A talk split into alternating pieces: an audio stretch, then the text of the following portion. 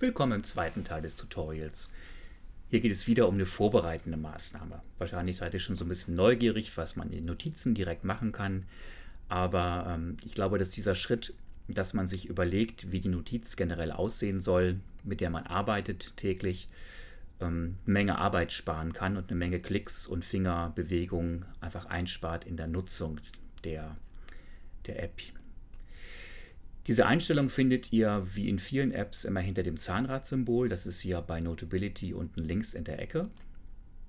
Und dort findet, müsst ihr gehen in die Grundeinstellungen zum Dokument.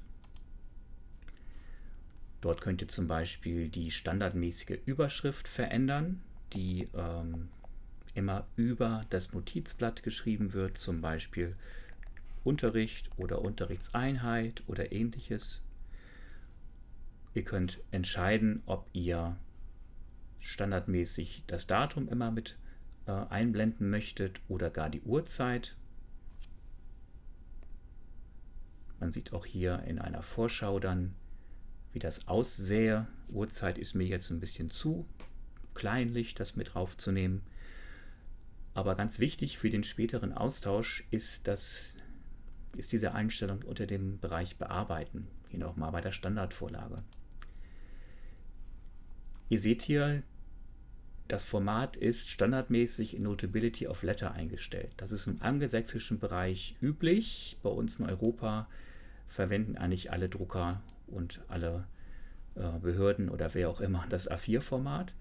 Wenn ihr zum Beispiel das, die Notizen mal ausdrucken wollt, als PDF weitergeben wollt oder vielleicht auch mal drucken wollt, ist es immer sinnvoll, das als A4 zu machen.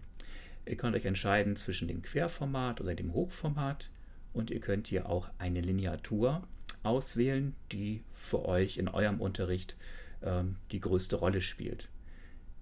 Ich nehme jetzt mal die karierte Lineatur und habe hier mit diesen drei Punkten, hinter denen sich immer weitere Einstellungsmöglichkeiten verbinden, auch die Möglichkeit, ähm, die Kästchengröße zu variieren. Ihr seht hier, das ist wieder nicht ganz gut übersetzt. Zeilenabstand würde gut passen für die Lineatur. Für die karierte ähm, Vorlage passt das nicht so gut. Aber ihr könnt es einstellen und ihr könnt zum Beispiel noch festlegen ein, eine Farbe für den Hintergrund. Ihr könnt hier über die drei Punkte auch sogar eigene Farben definieren. Von Pink bis Quietschgelb geht, ist alles möglich.